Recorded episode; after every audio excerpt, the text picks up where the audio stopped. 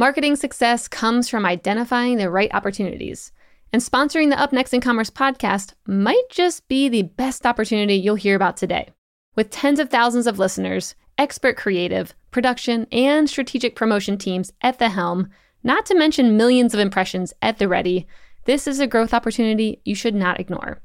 Email me at stephanie at mission.org to see how your business can benefit from partnering with the Up Next in Commerce team. Reviews have been a really big piece of the brand since we first launched. And this was a big learning from my prior experience, especially on Amazon, which is so driven by reviews. It's one thing to just show a product on a website, but you can't touch and feel it. And reviews are really the only way to create validation for the quality. You never know when inspiration will strike. For Jordan Nathan, the idea for his company came after an unfortunate incident. Jordan got Teflon poisoning after burning one of his pans while cooking.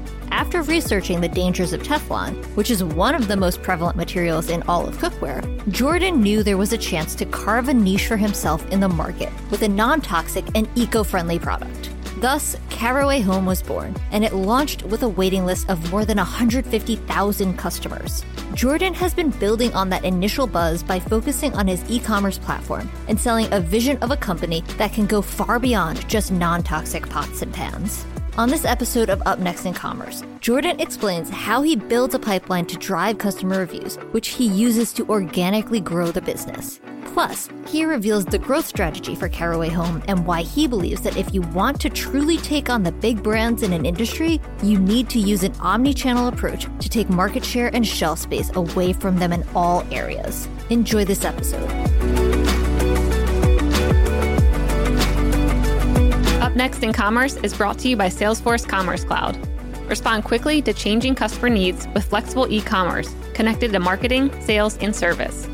Deliver intelligent commerce experiences your customers can trust across every channel. Together, we're ready for what's next in commerce. Learn more at salesforce.com/commerce.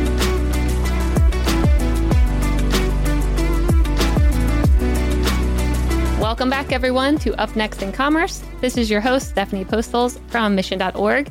And today we have Jordan Nathan on the show, the founder and CEO at Caraway Home. Jordan, thanks for coming on. Yeah, thanks for having me. So I feel like we have to start with the story of you poisoning yourself, which brought you to your company. Can you please tell me about that? Because I read that in the notes and I'm like, I didn't know you could poison yourself from pans, like pots and pans. And so I wanted to kind of start the episode that way, if that's okay. A great way to start on a high note. Definitely. Um, yeah. So back in, uh, I think it was late 2017, you know, was cooking just like any other night and uh, unfortunately left a fry pan on my burner for about 45 minutes. I think I, I ended up getting a call right when I was starting to, to cook and forgot the pan was, was there. You know, call, call ended, um, ended up feeling kind of nauseous and lightheaded and, and the apartment was feeling super fumy and soon realized that I had forgot the, the fry pan on the burner and yeah, ended up getting sick. I, I was, you know, nervous based on you know, having inhaled a bunch of fumes, live in a really small, you know, couple hundred square feet apartment in New York City, um, and ended up calling poison control. And they basically had, you know, told me that I was likely exposed to Teflon poisoning, which occurs either from overheating a fry pan with Teflon in it or scratching it and it getting into your food. And really just was um, really surprised that something that I was cooking off of and, and touching my food could potentially you know get you sick and and also you know further research showed that uh, there were definitely some longer term consequences that have been proven through a number of studies related to teflon and felt there was just kind of a big opportunity to build a brand in the kitchen space around um, you know launching non-toxic products and, and eco-friendly products in the category that is a very good reason to launch non-toxic products um, before deciding that you wanted to start caraway home and build non toxic pots and pans and things like that. Let's hear a little bit about your background and what brought you to, you know, moving into the world of e commerce. Sure. Um, well, well, grew up in New Jersey. Went to school at, to at a Colby College up in uh, Maine. Studied consumer psychology there. Um, I tried launching my first startup out of school, which was a e-commerce marketplace built for direct-to-consumer brands. This was back in 2015. Um, really got it as far as I could, but unfortunately, Um, really struggled with that fundraising process, and you know, mm-hmm. coming right out of school, didn't have much experience, but um, was really a great kind of launch pad to to kind of testing and learning and trying to do my own thing. Um, I then joined a company in New York in early 2016 called Mohawk Group. Uh, they're a consumer product holding company owning about four brands. Um, and I joined them to lead Vremi, which was their kitchen brand, um, and ended up uh, basically working there for about two and a half years, launched close to 200 different kitchen products.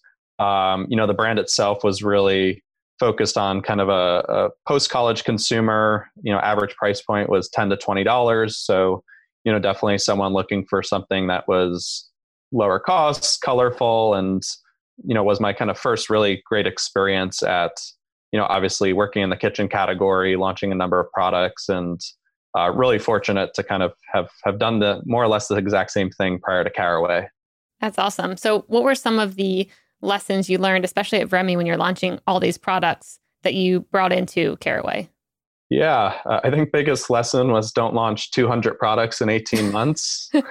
Sounds intense. Yeah, but why? Why not? Yeah, um, well, it's de- definitely a lot of fun and and learned about a lot of different materials and categories, but you know, definitely caused a, a lot of issues with inventory forecasting and quality. You know, but I, I think I think through that experience, really got to see the power of of selling through digital mediums. At at Vremi, we really did focus on Amazon, which is quite different than what we're doing at Caraway, but a lot of the same kind of growth principles that carry over um, that we now kind of implement at Caraway and so, you know, it was really a, a good opportunity to kind of, you know, leverage data, use that to inform product decisions. And, and the beauty of, of online, obviously, is the ability to, to test. So, you know, really taken a lot of those same principles into what we're building at Caraway. That's great. Were you any bit nervous when you were moving from, you know, a large company that had resources and infrastructure and more funding and all that to then start your own company where you had to kind of do everything on your own? Definitely. Um, I think when you take that first leap, it's it's super scary, and you know you leave a, a comfortable job. You know you end up initially kind of pitching investors and getting rejected a lot. You're you're not getting paid anything, um, and really you are the only person in the world who actually believes in what you're building. And so it's yep. it's it's definitely scary. But I had enough con- conviction and and caraway and having sold all these products before and had experience felt really there was no better person to, to kind of go do this and you know the the supply chain and the manufacturing were really easy for me just because i had had done a lot of this. Mm-hmm. um, it was more of the fundraising that was kind of a, a challenging and, and, new process for me. So you had some recent success around fundraising right? Uh, yes that's correct. So you did your it was a seed round? Yeah so we just uh, closed and announced a 5.3 million dollar seed round. That is awesome. How did that feel closing that when uh, I think earlier on you said it was a bit of a struggle trying to attract the investors? How did you find the right investors and get them to believe in your vision? Yeah, um, well, we're really excited. It's a it's a big step in our journey, and I think validation for for what we're building. We took a little bit of a different route than most brands, and I think something that's maybe becoming a little bit more common in consumer. But um, we raised from over 100 investors in the round, a lot of founders and execs, um, you know, a number of funds, and then you know a, a lot of uh, consumer-focused investors, and really took the approach to building a large network, which we felt would you know be much more valuable in the long term. And so, you know, as you can imagine, getting 100 investors means I probably pitched a thousand investors, and yep. uh, it took took a long time, but I think you know in, in the long run it'll net out much better because we're we're more or less one introduction away from any company given you know the large pool of investors we have what were some of the key differentiators that either excited the investors or that they kind of saw about um, your company? Yeah i, th- I think you know um, you know there, there have been a lot of, of news and, and companies out there over the past number of years who've really focused on growth at all costs um, and really prioritizing top line growth uh, and you know thinking about things like profit profitability at a much later stage. And you know coming out of my prior experience had a really great grasp on economics and how to manage cash flow and um, i think from since day one our, our pitch has always been you know, really growing a sustainable business in a category that's super exciting and stale and hasn't seen much innovation. And you know, as a as a brand, we call ourselves Caraway Home for a reason, in that um, you know, cookware is our hero product. It's our, our, you know, where we've launched and felt there was the biggest opportunity. But we really see taking those same product principles and applying it across the whole home. And I think what's really exciting that investors have really, you know, been attracted to is basically the breadth of how big the home is and how many products there are in within the general category and you know really an opportunity to build you know a lot of products and a pretty large brand um, you know a- across a variety of categories. Got it. Yeah that's great. So with when it comes to organic and non-toxic cookware and things like that. How do you convey those type of unique differences on your website? Because when i was looking at it it's like i wouldn't automatically maybe know that teflon could poison you. I mean i kind of have heard it before but it's not something i think about every day maybe when i grab out my pans. And especially if I'm on a e-commerce site where I'm looking and shopping, how do you show people like this is why we're better than all the other brands out there? Yeah, um, you know, I think for us, storytelling is a really big piece of, of DNA. Most places where people are coming to from the site, you know, whether it's press or a Facebook ad or Google, um, we do our best to kind of tell that non-toxic story through those mediums. So they're coming into the site with an idea Mm-hmm. Um, you know, we're not here to to use any scare tactics. We're here to you know educate consumers, and so we we try not to push it too hard on our site. We've got sections on on materials that you can go deeper. We have a lot of blog posts. Um, so we really provide those educational resources in, in, case you're interested to kind of you know read more and educate yourself on the subject. But you know the site's really meant to to emphasize all the points of differentiation, whether it's design or color or the storage components that come with our set. Um, we really want people to get the full picture there, but you know, in those kind of uh, advertising mediums and press, um, the non-toxic is really you know who we are and and what we stand for, and you know, hopefully before coming to the site, you get some type of idea of you know that product feature. Got it. Yeah, the one thing that I liked when I was browsing through your site was it had this very risk-free feeling to it because it has that free returns and 30-day trial and it had a ton of reviews. I mean, all over the page, and it had a whole tabs for like a tab for just reviews. Was this something that you did from the start, or is this a more recent implementation? So reviews have been a really big piece of, of the brand since we first launched, um, and this was a big learning from my prior experience, especially on Amazon, which is so driven by reviews. But um, you know, it's one thing to just show a product on a website, but you, you can't touch and feel it, and reviews are really the only way to create validation for the quality. And so, really, since day one, we've been focused on you know our review funnels. Uh, we also want to get feedback to improve our products, um, and so um, yeah, we continue to kind of improve that pipeline. But um, you know, we, we're we're excited to to really continue building that out and you know as a brand again with no brick and mortar presence at the moment it's really you know the best place customers can go especially for a brand that's six seven months old and um, they've never heard of before. Mm-hmm. how did you go about getting those reviews? Because that to me seems like one of the hardest things to do especially with a new product or podcast. For anyone who hasn't mm-hmm. reviewed this podcast yet please help us and share the word and review it. But how did you go about getting those reviews? Because some of the places that you're getting them from were pretty um, big media brands so, what was the strategy there to bring people in to actually review the product?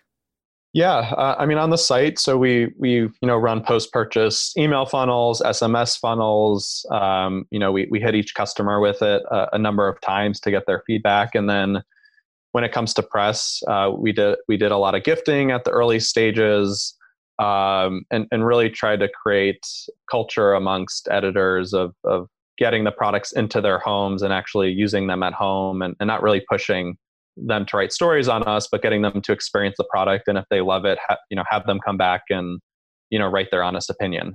Mm-hmm. that's great. Yeah. I think if you get something in someone's house even if they didn't originally maybe even ask for it you kind of feel obligated to give a review. I know on uh, amazon i left a two star review on something for a baby product and they sent me a new and different product, just saying like, "Hey, we're sorry that the you know first product didn't work out, but if you could please, you know, uh, reconsider your review because here's three new things we're sending you to try out."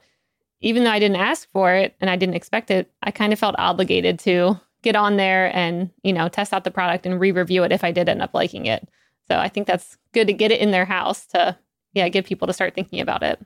Definitely. And we see the same thing with influencers as as well. Like, you know, we want to be working with people who organically love the brand and product and you know, we're very confident in the product that we've created and the quality and we've seen just a lot of success of once we can kind of get it into people's hands and they cook with it a few times.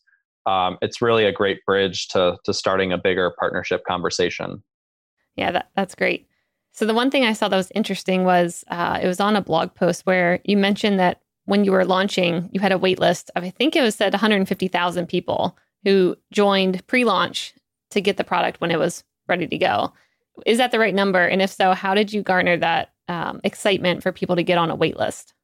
Yeah, that that is the right number, and uh, that wait list was a really you know incredible kind of launch platform for us. And you know, I think I think early days it really started with me pitching just a lot of investors and talking to as many people as possible, and created a lot of word of mouth, which drove to our landing page. And then um, pre-launch, one of the things we did was um, partner with other brands on on things like sweepstakes and, and giveaways, and, and start kind of building our, our brand rep through a lot of those partnership campaigns. Um, and then kind of towards the end of the funnel we started building, you know, not dissimilar from kind of what Harry's did to build their pre-launch, I think 100,000 waitlist. Ended up doing a referral campaign within that existing list we built, and um, that referral was super successful.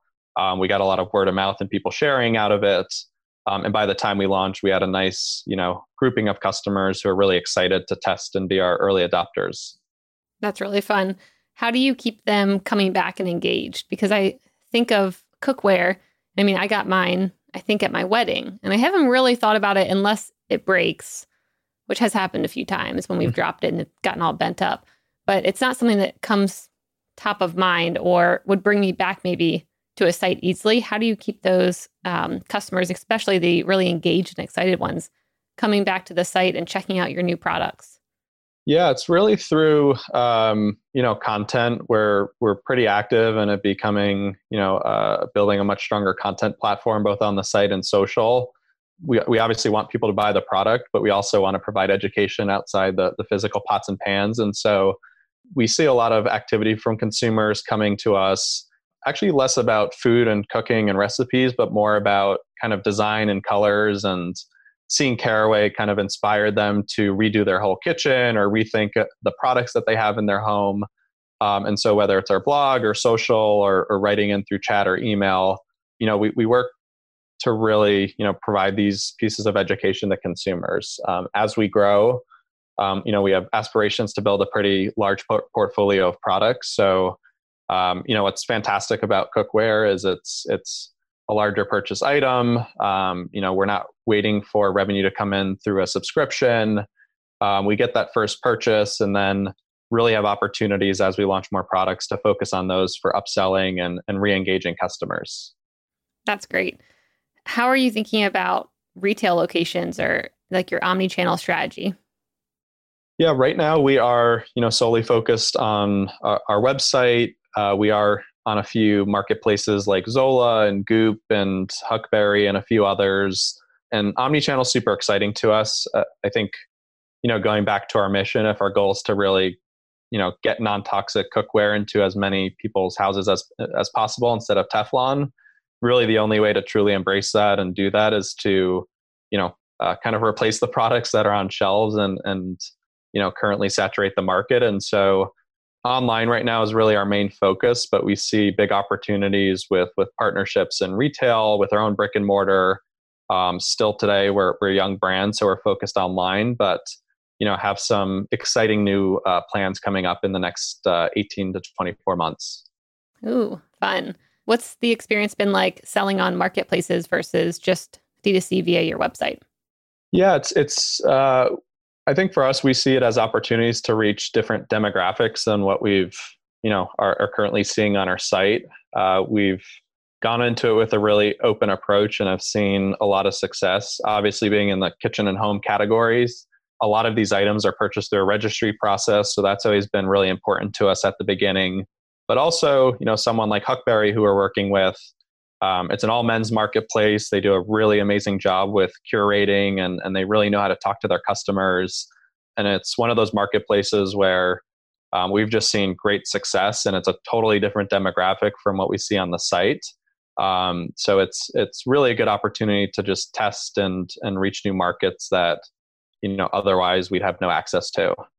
That's great about the uh, registry idea. I didn't even. I mean, it seems obvious when you say it now, but making sure that you're in on all the websites. I don't even know how they link up because I think when I built my registry, they were already kind of linked to different marketplaces already set up. Do you have to go to the marketplace to get that uh, relationship, or is it a brand who kind of controls the marketplaces all in one place? How does that work? Um, well, most of them are marketplace controlled, but they're all you know standard kind of retail relationships, and a lot of the major registry players are all digitally driven. Some of them allow you to add any product from any site onto their platforms.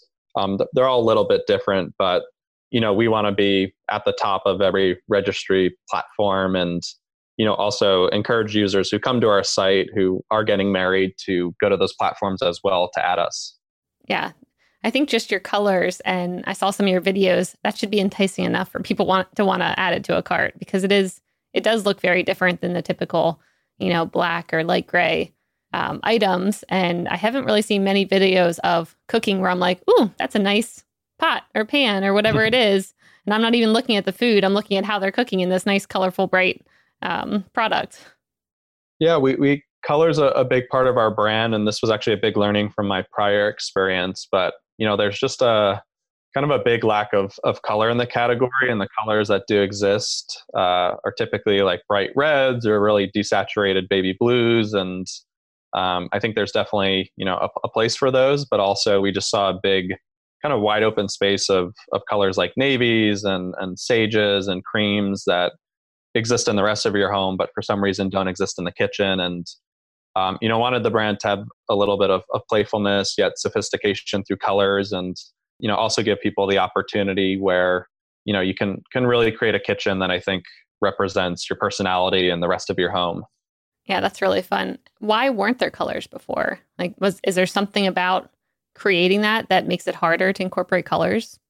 the creation of colors certainly is challenging. Um, it's it's a lot of back and forth, a lot of sampling for larger brands who I think are, you know, cranking out products and and not really investing the time into innovation. Um, it's it's much easier to just choose something like black or stainless steel, um, and and quite frankly, like that's been what's popular on the market for decades. And so, mm-hmm. Um, you know, Le Creuset is, is really one of the first players to come in and introduce colors. KitchenAid has done an awesome job. Um, but I think, you know, a lot of the legacy brands who dominate the category, they've been selling, you know, neutrals for such, such a long time that for them to even test colors could actually potentially cannibalize their existing business. And so, you know, it kind of opens that door for us to try something new. Yeah. That is good. How do you go about creating new products? Is there a data element that you use to maybe get like customer input to know what they're looking for or what new product offerings you're going to be exploring?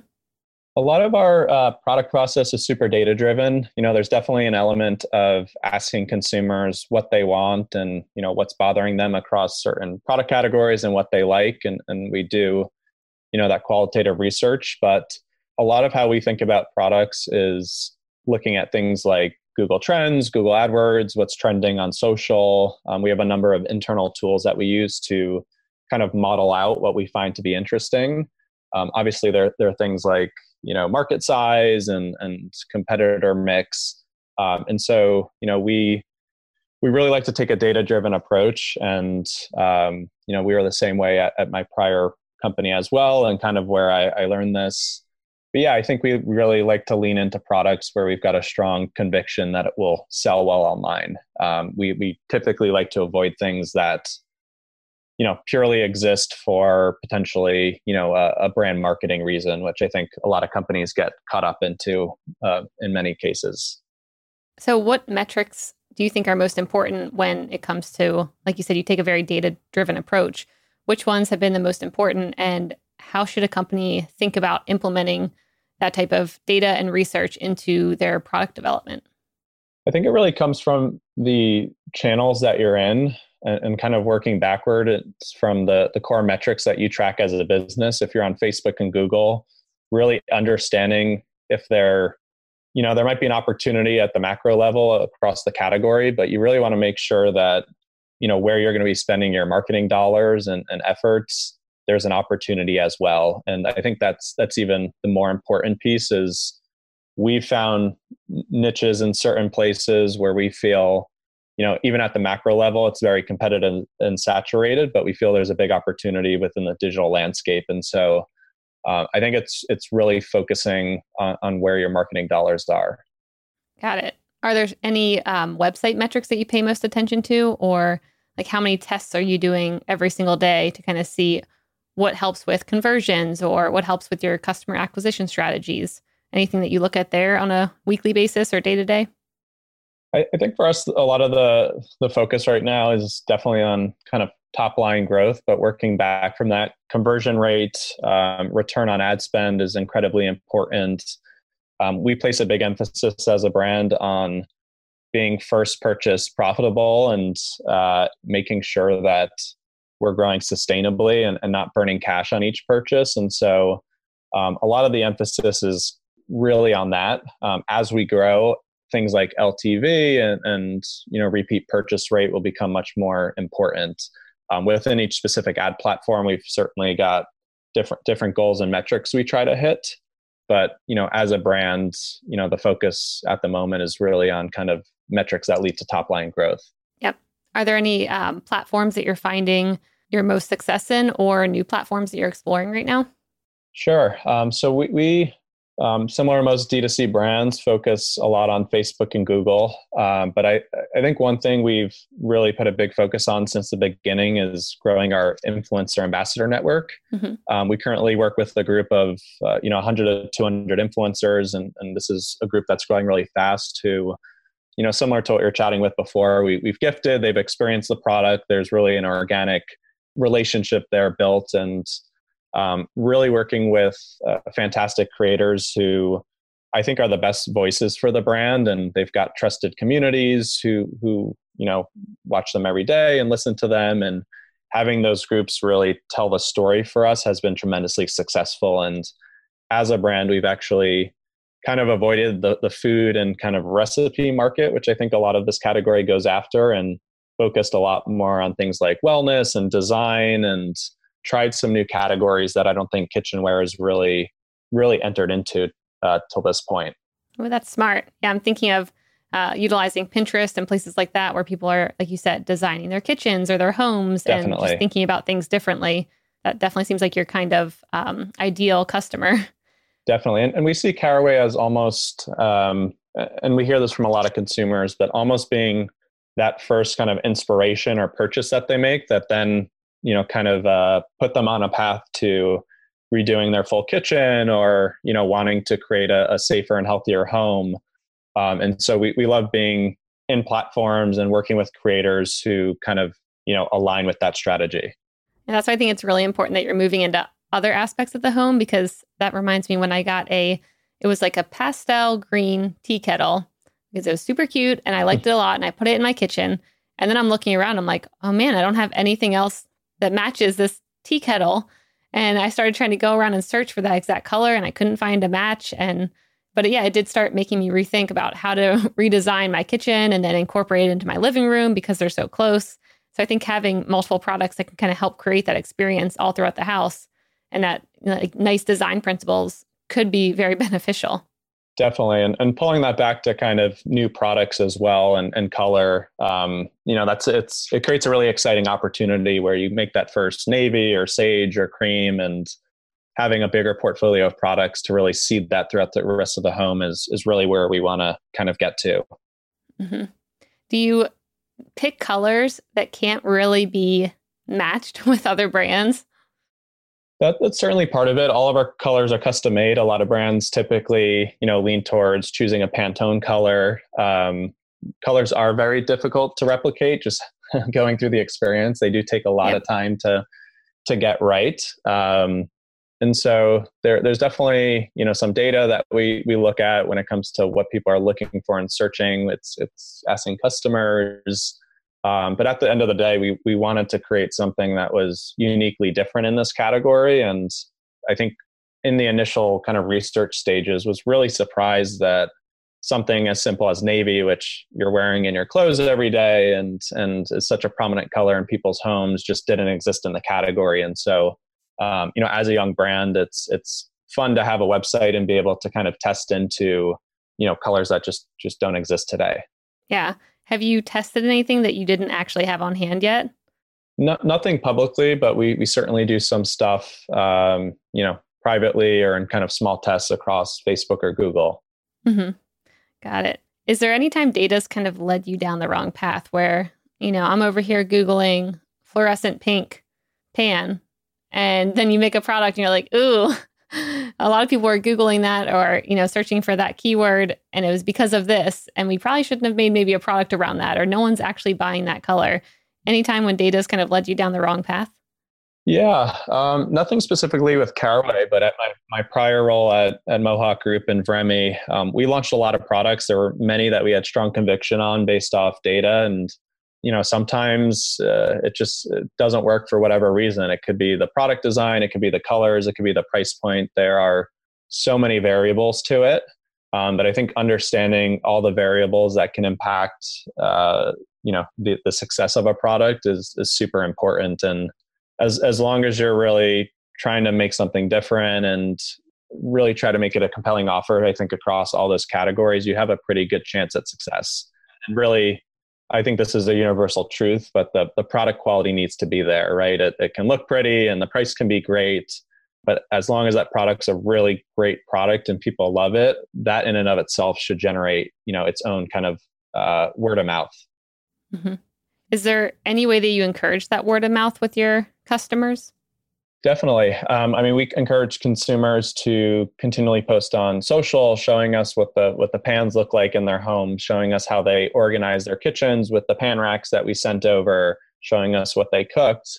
Um, and so, kind of as we as we roll out new products and expand the brand, you know, I think there's definitely some areas we can improve in in the word of mouth. But so far, it does make up a large percentage of our sales and you know having kind of reviews built into the brand i believe also encourages that.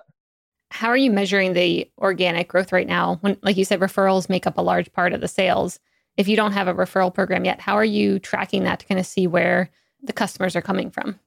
It's definitely tough. Um, we run a post-purchase survey after people purchase. Obviously not everyone fills it out but um, we get a lot of data through there uh, in terms of asking consumers where they came from, um, and so that's really the best indication. But you know, we're also in a in a position where we really understand kind of how many sales are coming from Facebook and Google and a lot of other channels. So um, you know, we're able to kind of parse out between those two methods. You know, what we think the you know word of mouth effect is.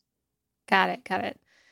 So it seems like it'd be kind of hard to keep people not only just customers, but also even like the influencers engaged. Because I think about, you know, when someone sends you something or you buy something new, you're really excited for maybe a week. And then you're kind of like a lot of people, at least myself, maybe not everyone else, is kind of on to the next thing and excited about the new thing. How do you keep um, not only your customers, but also those influencers that you were sending products to engaged for the long haul? I think a big important piece of our influencer program is that most of these relationships are tremendously organic and and we work with people who truly love the product and so um, you know there just like anything there's always more excitement at the beginning when something's new but we, we we like to work with people who are sharing content around cooking and sharing content around storage and design and you know our our products are kind of always in those content pieces. And so it's really been um, a pretty organic uh, relationship. And and we we haven't seen a massive drop off in you know sharing among, amongst that group. In terms of customers we put a lot of emphasis into email and sms and new blog posts and social and really try to get people you know into those funnels or onto the social page or so they're staying up to date with everything that's going on with the brand mm-hmm. do you have any um, events or things like that where you bring together your influencers or maybe even customers to kind of build that camaraderie feeling it's something that I think back to when I was at Google, we had this local guides program and they would do big events where all the local guides could come and meet and get some swag and really feel like a community. Is there anything like that that you guys are planning for in the future? Definitely. Um, I, I, think community is is tremendously important. We obviously really focus on that with our consumers, but you know, for ambassador base, it's still really early days and early stages. But looking at companies like Glossier, and I think they've done such a great job at, at creating that community amongst ambassadors, and you know, the the people they work with are tremendously proud to to represent Glossier, and so. Um, events and dinners and, and opportunities to gather are, are certainly um, among top interests for us with, with COVID going on. It creates some more challenges, yeah. but yep. um, a Zoom happy hour. yep. Um, but yeah, we're we're looking to roll out kind of a you know a, a community base, whether it's on Slack or Facebook groups, um, in the coming months for you know all of our influencers to connect, and it's also a good opportunity for them to kind of share best tips on on what's working for them and what's not you know on their social posts for you know maximizing engagement mm-hmm. Yeah, that definitely seems like it could be really beneficial because then you have this group of people working for you behind the scenes, teaching each other best practices that you're not having to employ, exactly. which is great. so, uh, circling back a little bit to your background, I saw, or I think you mentioned that you were you studied consumer psychology. Is that right? Correct. Okay, cool. How have those like how did that background help you with building your company, if it did, or what kind of principles did you take away or remember from your studies? Yeah, I mean, back in, back in school, I was really interested in, in understanding, you know, why people chose the products that they did, why they aligned with certain brands, and I think at Caraway we take a, a pretty granular focus when it comes to that, and um, a lot of that's reflected through the messaging we put out. We're at any given point running dozens and dozens of tests across our, our ads and our website, and you know, there's uh, obviously demographic information on, on people which we try to segment based on in terms of our consumer but then there's also you know personality traits and and uh, you know more of the psychology of, of kind of further breakdowns of certain demographic categories and so you know we do our best to kind of collect this information from consumers to really understand you know who the customer is what they're thinking about you know uh, who they are as people and that in turn really informs the the macro messaging, what's on the website, and you know branching out to kind of the brand principles. Mm-hmm. Yeah, very cool. Is there any element of personalization personalization right now when you come to Caraway, based on the data that you just mentioned, whether it's demographics or anything else? At the moment, not on site. We're really focused, and, and this was highly intentional at, intentional at the beginning of uh, launching the brand. Is we really want to create a product and brand that are, are really accessible to the most people possible and also kind of narrow down um, the decision making that they have to do. Um, yeah, right now we've important. got we've got one set. It's really simple. Really, the core decision is the color that you have to choose.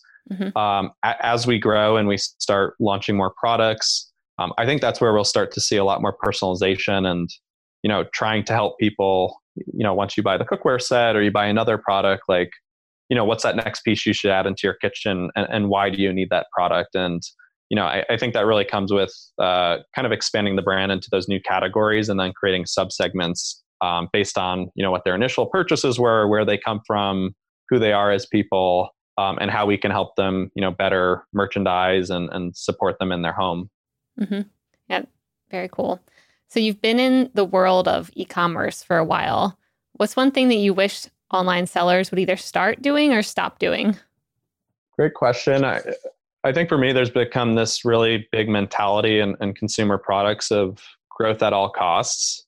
You know, I, I think a lot of venture backed companies have really pushed into uh, achieving most of their sales through buying ads and buying customers. And that's certainly a, a piece of growth. But, you know, I'd also encourage to really, especially in your early days, like you know growth's not that challenging to come by you're starting with a smaller number and really putting the emphasis on word of mouth and expanding your your return on ad spend um, i think i think it's easy to get caught up in, in high growth but you want to make sure those kind of founding principles are there from from day one um, and so um, I, I, think you know generally as a, as a piece of advice that's that's one thing i think we've done well at caraway and i learned from my prior experience and um, I just see a lot of sellers and vendors, uh, you know, I, I think focusing on, on, top line growth a little too much and, and sacrificing something that's going to be you know more beneficial in the long term.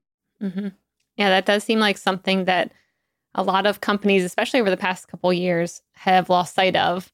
Because, like you said, I mean, when you have these VCs who are telling you that you need to hit these crazy growth numbers, is kind of like, well, we just have to do whatever it takes to do it and to hit those numbers. And it seems like in the process, a business wasn't actually built behind the scenes, kind of like a fake business where it was only ads, buying customers, but then not having a good product. And I think we're seeing a lot of um, problems from that right now. Absolutely, and I think a big piece of it too is uh, it's really building you know that mentality internal with your your team and building a cult- culture where it's just as much exciting to lower the cost on something as it is to uh, increase growth or, or, launch a new uh, fun marketing initiative. Um, and so, you know, for me, I, would love to see kind of more founders and teams, you know, focusing on that sustainable growth. Mm-hmm. Completely agree.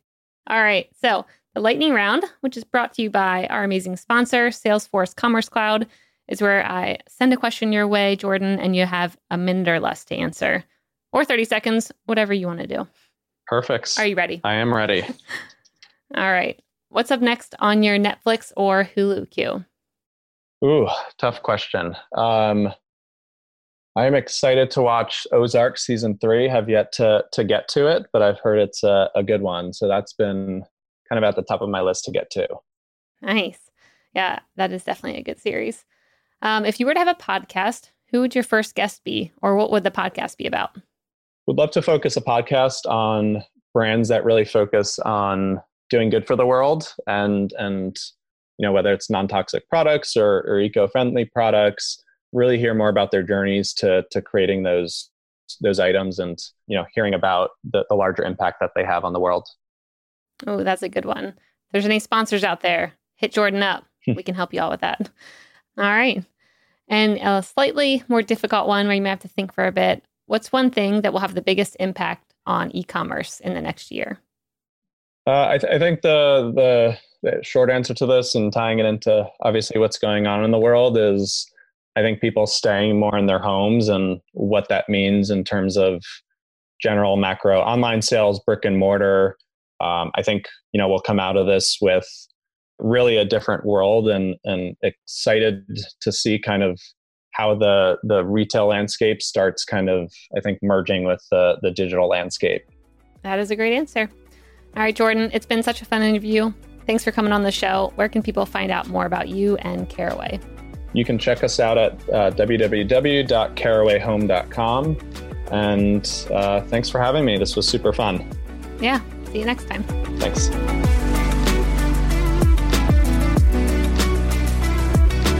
Up Next in Commerce is brought to you by Salesforce Commerce Cloud and created by the team at mission.org.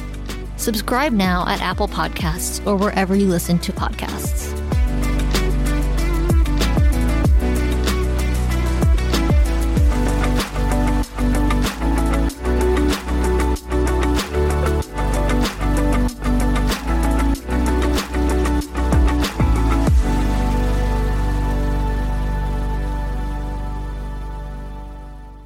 Thank you for checking out another epic hour of business insights and inspiration on the Up Next in Commerce podcast. If you like what you've heard and you're interested in partnering with us to bring your brand to a growing audience of e commerce experts, reach out to me at stephanie at mission.org to get the conversation started.